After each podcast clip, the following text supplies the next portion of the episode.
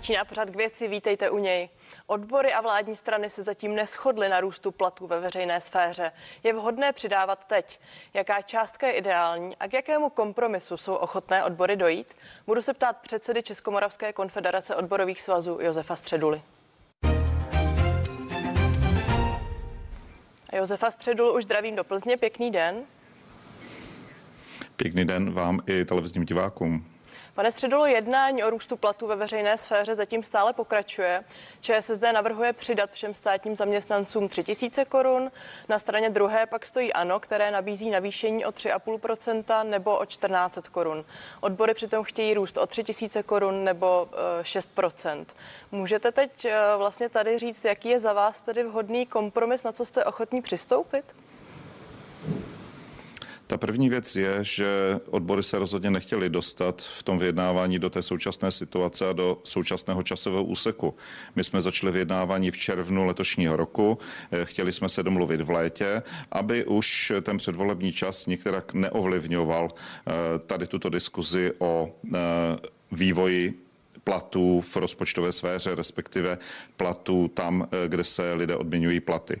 Bohužel k tomu nedošlo, dostali jsme se teď do té nejtěžší fáze a eh, když se ptáte na to, jaký ten kompromis je, tak já musím zdůraznit, že politikům, soudcům, eh, poslancům, senátorům vzroste podle všeho od 1. 1. roku 2022, takový je současný právní stav, jejich plat o 6%, ale musím předeslat, že jejich základ je přibližně vyšší než je 100 tisíc korun. Pane Středu, pojďme možná, pojďme prosím možná postupně. Mě ještě zajímá z toho, co jste právě zmínil, není teď naopak právě možná lepší vyjednávací doba pro vás právě z toho důvodu, že je teprve, nebo že jsou už pouze dva týdny do voleb? My jsme takovou situaci nechtěli, nechceme k těmto věcem volby zneužívat a chtěli jsme se seriózně dohodnout. My nepotřebujeme volební tak k tomu, abychom se dohodli. Bohužel vláda to tímto způsobem umožnila, takže my jsme teď v té horké fázi kampaní politických stran. Proč se ta jednání podle vás nebo, protáhla? Že... Co je ten hlavní důvod? Hlavní důvod je na straně vlády a neochotě se dohodnout. Eh, dobře, pojďme tedy k těm konkrétním požadavkům. Proč je právě teď podle vás hodná chvíle navyšovat platy plošně a ještě více, než je úroveň té stávající inflace? Eh, teď eh, se nepřidává. Bavíme se o roku 2022 a rok 2022 podle všech prognóz, které jsou k dispozici, ať už to Národní banky, tak ministerstva financí, tak Evropské komise, česká ekonomika poroste a my nevidíme důvod, proč by tento hospodářský růst neměl být taky eh, předán zaměstnancům, který ji tvoří. Takže v tomto případě my v tom máme zcela jasno. Ano, musí dojít k zvýšení. Nevidíme jiný důvod. Pokud to dopadne jinak, například jak předvídá ministerstvo financí, že i při růstu produktivity práce klesnou reálné příjmy, tak to je pro nás neakceptovatelné, protože české mzdy i ve srovnání se zahraničím patří mezi ty nejnižší. Dobře, já se teď tedy vrátím ještě k tomu kompromisu, o němž jsme mluvili zcela na začátku. Na jaké podmínky vy jste ochotni přistoupit? Vy jste je shrnula, eh, hovoříme o Mm, prostoru, který se nachází mezi 6% růstem a 3 tisíci korunami na osobu. Je pro vás reálné přistoupit tedy jen na ten procentuální růst, nebo byste chtěli eh, garantovat i nějakou konkrétní sumu? My si myslíme, že by mělo dojít k tomu, že eh, by měla být ta částka jednotná pro všechny. Má to zcela racionální důvod. Když se rušila superhrubá mzda, tak nejvíce dostali přidáno ti s těmi nejvyššími příjmy a nejméně ti s těmi nejnižšími příjmy. Takže pokud někdo je a je ve státní správě odměňován minimální mzdou ve vyšší 15 200 korun, tak ten touto operací získal 990 korun měsíčně. Pokud se jedná o místo předsedu vlády, tak ten získal získal 10 tisíc korun měsíčně. Takže v tomto případě nevidíme důvod, proč by ti nejnižšími příjmy neměli dostat více a ti s těmi nejvyššími příjmy by měli dostat poměrově méně. Dobře, a pane Středolu, teď ještě další dotaz. Proč tedy přidávat plošně opravdu všem státním zaměstnancům? Protože řada lidí, ekonomů namítne, část z nich například v době covidu s odpuštěním byla doma, možná nebyly právě v té první linii, možná není zrovna v tuto chvíli na místě přidávat opravdu všem. Ale znova říkám, my se vůbec o žádné covidové dově nebavíme. My vůbec neřešíme otázku, jak to bylo v roce 20 nebo v roce 21. My se bavíme přece o roku 2022 a tam eh, nikdo nepředpokládá, že by nějaký covid byl. Pokud bude, tak se to bude řešit. Ale v roce 22 žádná covidová situace se nedá ani předpokládat, ani není avizována a ani se nedá očekávat, že by eh, taková situace nastala. Takže bavíme se o úspěšném roce, eh, který je předvídán a v tom případě nevidíme důvod, proč by zaměstnanci neměli dostat přidáno. Rozumím, na stranu druhou se ekonomika nadále potýká s důsledky covidu. Máme tady rekordní rozpočtový schodek. Bavíme se, byste sám jste zmiňoval, že byla zrušena superhrubá mzda, co jak si uh, opět přineslo další ztrátu státní kase o nějakých 100 miliard korun. Takže ty podmínky čistě laicky viděno nejsou zcela ideální. Uh ale vy jste teď dělala dohromady poměrně hodně témat najednou. Za prvé hospodářství poroste a velmi dynamicky poroste v roce 2022. Na tom se shodují úplně všichni, jenom budou rozdíly v nějakých desetinkách procent, ale i ministerstvo financí předpokládá nominální růst HDP v příštím roce dokonce vyšší než letos. To znamená 6,3 procenta. Eh, co se týká schodku rozpočtu, tak to rozhodně eh, nespůsobila paní uklízečka nebo paní kuchařka nebo člověk spravující sbírkové fondy. Eh, toto způsobila vláda svými špatnými rozhodnutími a eh, nevidím důvod, proč by to měli zaplatit jedině právě ti eh, nejméně příjmoví zaměstnanci. To rozhodli ti nejvíce příjmoví zaměstnanci státu a poslanci a senátoři v parlamentu České republiky, takže nevidím důvod, proč by měli přenést tíhu svých špatných rozhodnutí na tyto zaměstnance. Ti si svou práci odvádějí tak, jak mají. Tady se dá namítnout třeba jedním argumentem, a sice, že politici také budou jednat o zmrazení svých platů, nena, eh, konkrétně 5. října, těsně před volbami. Nenabízelo se teda opravdu zmrazit platy třeba části úředníkům? Eh, části úředníkům, eh, když si politik ze svého více než 100 tisícového příjmu nic takového nespůsobí. Já vám dám takový poměr. Náměstek na ministerstvu financí má roční příjem přes 2 miliony korun, asi 2 miliony 200 tisíc korun. A zaměstnanec zrovna dnes s jedním krajským úřadem úřadu práce, kde mají průměr měsíční 30 tisíc. Takže to znamená, že mají asi 360 tisíc korun eh, ročně. Myslíte si, že toto je poměr, o kterém se tady dá vůbec bavit? Tento člověk ovlivní sedm eh, lidí svým příjmem a já vůbec nevidím důvod, proč se to má takto paušalizovat tímto způsobem. Tito lidé si odpracovali, co odpracovat měli. Pokud ve státní správě pracuje někdo, kdo nepracuje dobře, od toho má své šéfy s daleko vyššími platy, tak ať to řeší anebo bude se muset řešit asi ten šéf, když to nezvládá, ale nevidíme důvod, proč by pro zaměstnance státu eh, měli být oni těmi otloukánky za něco, co oni nespůsobili. Tady se vyjednává za eh, zaměstnance, kteří pracují na obecních úřadech. Například včera mi psali jedni manželé, kteří pracují oba a jsou odměňovaní platem. Jeden pracuje na čističce odpadních vod, manželka pracuje eh, v, jako kuchařka v družině a oni oba dohromady nemají ani tolik, kolik je ten průměr, který je samozřejmě ovlivněn nejvíce těmi nejvyššími příjmy. Takže pane, pane já nevidím důvod, proč by neměli dostat přidáno. diskuzi také o minimální mzdě a k té my jsme eh, se za chvíli dostaneme. Mě ještě eh, zaujala jedna data, to jsou data z Eurostatu, která vlastně upozorňují na to, že platy rostly v Česku v posledních letech mnohem rychleji než mzdy v soukromém sektoru a jsme v tom celkem výjimeční. Jsme v tom eh, podobní jenom Lotyšsku a ta data říkají, že vlastně ve veřejné sféře platy rostou několikanásobně rychleji než v soukromém sektoru. Proč tedy teď je potřeba tolik tlačit? Eh, počkejte, opětovně dáváte dohromady něco, co se nedá do, dohromady vůbec na to, dát? Proč, eh, jestliže proč opětovně zvyšovat z dovolení bych, z dovolení bych, z dovolení bych zareagoval. A proč, ne, proč nezvyšovat platy ve, ve, ve veřejné sféře. Protože Proto podle přece, statistiky to znamená, velmi že utíkají soukromému sektoru a ty důvody, které tady zazněly, a to je nějaký, opakují. Takže, já už jsem vám řekl, já jsem vám řekl, že si náměstek ministra financí má roční příjem 2, 2 miliony 200 tisíc korun tak ať mu, ať mu nepřidají, ať mu nedají odměny ve výši 700 tisíc korun. V pořádku, na to má přece svoji ministrini, která o tom může rozhodnout, ale aby někdo říkal, že těm lidem, o kterých já hovořím, kteří mají 30 tisíc, dokonce 20 tisíc, 21 tisíc korun, aby se jim nepřidalo, protože je nějaké statistické číslo, které se ovlivňuje právě těmi nejvyššími příjmy, tak v tom případě si myslím, že tady něco není v pořádku principiálně. A pokud se jedná o vazbu mezi privátním sektorem a e, sektorem e, státním, tak v tom případě myslíte si, že by se hasičům nebo zdravotníkům nebo policistům nebo vojákům eh, nemělo přidávat jenom proto, že někdo pokazil eh, fatálním způsobem státní rozpočet a ze státního rozpočtu vylil neuvěřitelné množství Pane Středulo, já jsem nic takového myslím, neřekla a předpokládám, že vy z vaší pozice hájíte jak veřejný, tak soukromý sektor. Proto se ptám, eh, zda je potřeba v tuto chvíli fandit tomu náskoku toho veřejného sektoru oproti soukromému.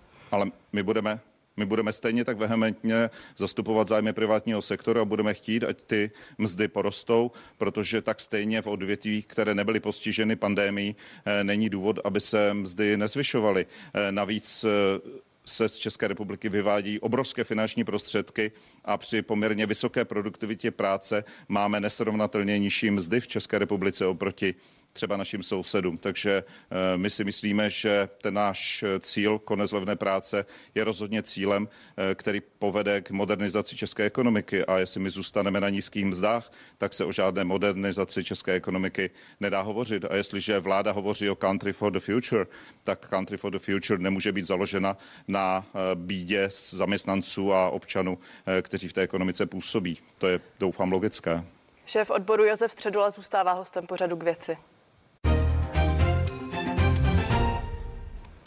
Pane Středulo, není tedy v té aktuální situaci také na místě a možná i větší prioritou zvyšování minimální mzdy, která, což se řeší také už několik měsíců? Eh, minimální mzdu jsme eh, přišli s návrhem na to, aby rostla na hodnotu 18 tisíc korun od 1. ledna roku 2022. A je nutno říct, že při tom jednání, které jsme na tripartitě měli, tak přišli dokonce zaměstnavatele s návrhem, aby česká minimální mzda pro rok 2022 byla nižší, než je současná minimální mzda na Slovensku, která je vyšší než ta česká. A to nehovořím ani o eh, mzdě, která je v Polsku, která je ještě o několik tisíc korun vyšší a od 1. ledna bude přes 20 tisíc korun. Takže já myslím, že je docela ostudné, jestliže zaměstnanci v České republice při daleko vyšším hospodářském výkonu než země, o kterých jsem teď hovořil, tak mají nižší minimální mzdu. To si myslím, že se musí napravit a musí platit rovnítko, že kdo pracuje, na to musí být líp, než ten, kdo nepracuje. Dobře, tak pojďme to schrnout. Eh, opět pře odbory a ČSSD požadují růst minimální mzdy ze současných 15 200 korun na 18 tisíc. Eh, proč se podle vás zatím nedaří najít koncenzus a proč ta jednání nespí k nějakému zárnému konci? Eh, já mám pocit po posledním vyhlášení pana premiéra, že to chce nechat na novou vládu, takže se bojí toho rozhodnutí právě proto, že se domnívá, že ho to může poškodit ve volbách do poslanecké sněmovny. Takže já tímto vyzývám vládu, aby tak učinila a takováto slovní vyjádření, které jsem teď použil, aby vyeliminovala a stanovila výši minimální mzdy od 1. ledna 2022. Mají na to plné právo a je to jejich zodpovědnost. Eh, pojďme ještě krátce ke zhodnocení té stávající ekonomické situace, eh, což už jsme ostatně nakousli před chvílí. Častý argument, pokud jde teď o přidávání platů i mest, eh, je například ono zmiňované zrušení superhrubé mzdy, ke kterému došlo od začátku letošního roku. To vám nepřijde jako uspokojivý argument, že zkrátka většině lidí přibyly v peněžence peníze? Uh tento argument je bohužel postaven do situace, že právě tomu nejméně příjmovému, to znamená ten, který má minimální mzdu, tak eh, čistá mzda zrostla o 990 korun a tomu, který má těch 200 tisíc, tak zrostla o 10 tisíc korun. Takže tam byla už dána eh, tím principem, jak to bylo uděláno, tak došlo k zásadní nerovnosti a ti, kteří mají eh, už peněz teď slušně, tak dostali ještě více a ti, co mají málo, tak dostali zásadním způsobem méně. A nikdo to nechce ten, tuto nerovnost napravit. To je jedna věc. Druhá je nutno si také uvědomit, že to má sekundární dopad. Vlastně eh, zrušení superhrubé mzdy bylo provedeno na dluh a ten dluh bude muset zaplatit někdo a ten někdo se zpravidla jmenuje ta osoba, která má ty nejnižší příjmy, protože se už dnes hovoří o tom, že se zvažuje zvýšení daně z přidané hodnoty a podobně. Máme tady poměrně vysokou inflaci a ta samozřejmě dopadne nejkrutějším způsobem právě na ty nejméně příjmové. Takže Dobře, pokud ne, my jsme to kritizovali správně, od samotného počátku. Pokud tomu správně rozumím, vy byste tedy například příští vládu jak si tlačili k tomu, aby se ta superhrubá mzda vrátila? Protože původně se mluvilo Ne, to že, už v o tom, chvíli- že půjde jenom to už této dočasné nejde. řešení. Ne, ne, nikdy se u superhrubé mzdy ani u daňových změn nehovořilo o dočasnosti. Tuto dočasnost prosazoval pan prezident, to znamená tam, kde došlo k daňovým změnám, protože se neměnila jenom superhrubá mzda, ale superhrubá mzda fakticky nebyla zrušena. Kdyby byla zrušena, tak se některé daně budou muset zvýšit na tu úroveň před rokem 2008. To znamená, u některých poplatníků by se muselo zvýšit zdanění. K tomu ale nedošlo. Takže vláda v roce 20 provedla několik věcí. Jednak podpořila a správně podpořila subjekty v ekonomice, podnikatele tím, že dostali pomoc v době covidové, ale zároveň udělali změny, které s covidem neměly nic společného a dá se hovořit dokonce o daňové revoluci. A ta dopadla eh, způsobem, že se dá odhadnout asi na 220, 240 miliard korun, které takto ubyly na, přímo ve straně státního rozpočtu a teď to někdo bude chtít propsat na ty, bohužel asi ty nejméně, nejníže příjmové. A k daním se tedy také dostaneme. Pojďme ještě k tomu uh, diskutovanému přidávání. Kdyby tedy byl schválený ten návrh, že mm, jak se, bude přidávat plošně o 6%, nebo ty zmiňované 3000 korun, ministerstvo financí již uh, spočítalo, že by na to bylo potřeba až 24 miliard korun. Uh, už jsme tady zmiňovali, že v tuto chvíli se republika počí, uh, potýká s obřím schodkem, je to zhruba 400 miliard za letošní rok, pro příští rok je to dalších 370 miliard plánovaných. Uh, je ta otázka jednoduchá, kde tedy ty peníze teď vzít? Eh, Já si myslím, že tak stejně jako se neptal v této chvíli nikdo z vlády, když dělili tady tu, tento obrovský schodek rozpočtu a jestliže eh, ty náklady jsou úplně jiné. My jsme upozornili na tripartitě, že tady eh, nepočítají s tím, že se významná část těch finančních prostředků, které na ty platy dáváte, taky státnímu rozpočtu vrátí. A původně to je u těch 3,5% nárůstu, o kterém hovoří pan premiér, a nebo o těch 14 stech pro každého, tak eh, tam je ten náklad zatím počítán na 12 miliard eh, celých 3 desetiny, procent, 3 desetiny miliardy korun. Jenomže ve skutečnosti v čistém vyjádření to není 12 miliard, ale pouze 4 miliardy korun. A je nutno taky vzít, že tato částka slouží e, taky pro občany na to, aby se zvýšila spotřeba. A jestliže se v rozpočtu očekává zvýšení spotřeby, tak ta nebude bez toho, aniž by lidé měli peníze navíc. Pane Středulo, já nejsem ekonom, zeptám se tedy znovu velmi jednoduše. Bude to ale stačit? Bude zvýšená spotřeba stačit k tomu pokrytí toho, co teď bude chybět státní kase? Když ta spotřeba nebude, bude chybět ještě více. Musíme si tady rozmyslet, že ty problémy, které vláda udělala právě z výší eh, deficitu státního rozpočtu, se v žádném případě nebudou, eh, nebudou řešit jednoduše. Navíc tady máme ještě jedno velké nebezpečí, na které jsme také upozornili, a to je to, že vláda a Česká národní banka musí velmi a zdůraznuju velmi podrobně eh, koordinovat hospodářskou politiku a samozřejmě taky politiku, kterou bude dělat Česká národní banka, protože pokud se ty dvě politiky nepotkají, tak může dopadnout ta situace ještě hůře a ten deficit státního rozpočtu může být ještě vyšší. Takže nelze zadusit spotřebu tím, že nedáte lidem peníze, protože když jim nedáte, bude ten deficit vyšší. A to je velké nebezpečí teď české ekonomiky a ekonomiky České republiky budoucnosti. Ano, a řada ekonomů také upozorňuje na to, že jak se navyšování platů zvýšená potře- spotřeba může znovu vést k další inflaci. Tak mě se chce zeptat zase ten efekt, jak si nevynuluje. Nemyslím si, protože ta inflace, která teď je, tak je z více než 80% inflací nákladovou, nebo inflací, která je přivezena do České republiky a přibližně 20% je té poptávkové. A e, také platí, že když se člověk bojí o svou budoucnost, což tady i ekonomové, i vláda vlastně šíří široko daleko, tak výsledkem toho může být, že lidé nebudou utrácet, budou spořit. A to samozřejmě může potom způsobit i to, co se tady teď děje, to znamená velmi dynamický růst eh, cen nemovitostí a zároveň je nutno podotknout, že se nám tady zvenčí eh, tlačí poměrně silný cenový eh, růst a to je růst cen elektrické energie, plynu a tak dále prostřednictvím růstu cen emisních povolenek Pane nebo Středlo, to už je, to už je jiné no a to téma. je další nebezpečí. S dovolením zůstat ještě krátce u těch není, platů. Není to jiné téma. To je, to je společné téma. Bohužel je to společné téma. Dobře, ale bylo, to, bylo by to na další diskuzi. Já, já s dovolením mám ještě jeden dotaz na závěr. A sice vy tady zastupujete i soukromý sektor a mě zajímá, zda čekáte zvyšování mest i v této oblasti, protože teď předpokládám také nastala doba jakéhosi kolektivního vyjednávání i v řadě soukromých firm. Rozhodně eh, my také doporučujeme našim kolegům v rozpoč- eh, ve sféře privátní navyšování mest. Budeme postupovat tak stejně, eh, jako postupujeme u státu, to znamená stát je jeden zaměstnavatel a posuzujeme jeho kondici, tak stejně budeme posuzovat kondici každého zaměstnavatele zvlášť a podle jeho aktuální situace a předpokládané situace budeme přicházet s našimi požadavky na růst mest a že rozhodně ty požadavky budou, je zcela zřejmé. A dá se teď nějak jednoduše popsat ochota zaměstnavatelů přidávat peníze? Jsme v této chvíli v září, takže vyjednávání začnou někde na přelomu eh, října a listopadu. Záleží, každá firma to má trošku nastaveno jinak a tam bude ta situace ještě o něco otevřenější. Budou věděny výsledky za tři čtvrtě eh, roku 2021 a v této chvíli se dá říct, že průmyslové sféře prakticky je už velmi málo subjektů, které mají nějaký problém s covidovým obdobím a už jedou naplno.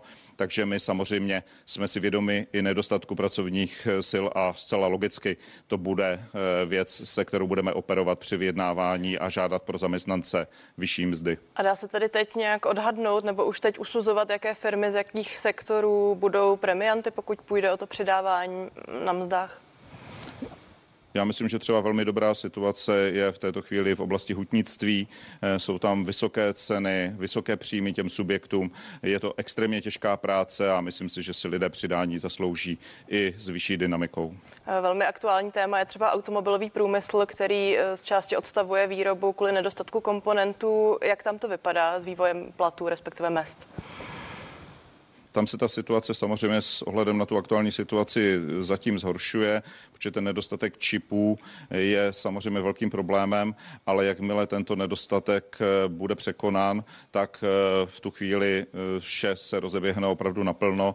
Teď jen nemohou být kompletovány ty vozy do té podoby, aby si je mohl spotřebitel odvést, takže to samozřejmě brzdí problém, ale věřím tomu, že se ta situace následně, až bude dostatek těchto komponent, tak se vrátí a tudíž bude budeme taky velmi sebevědomě tady v této oblasti vyjednávat. Ale zatím jste tady opatrný, předpokládám, že to bude odvětví, kde ty diskuze budou velmi bouřlivé.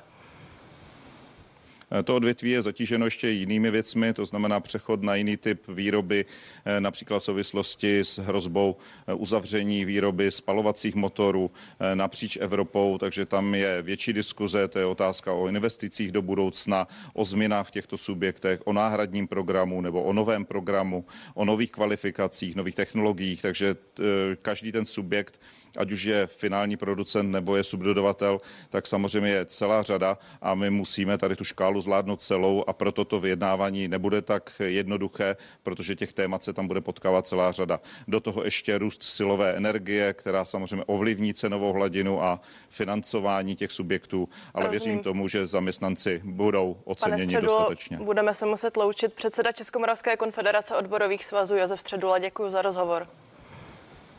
Děkuji za, za rozhovor a přeju hezký den. A více otázek ani odpovědí už pořadu k věci neuslyšíte. Těším se s vámi na viděnou u dalšího vysílání CNN Prima News a dívejte se na zprávy.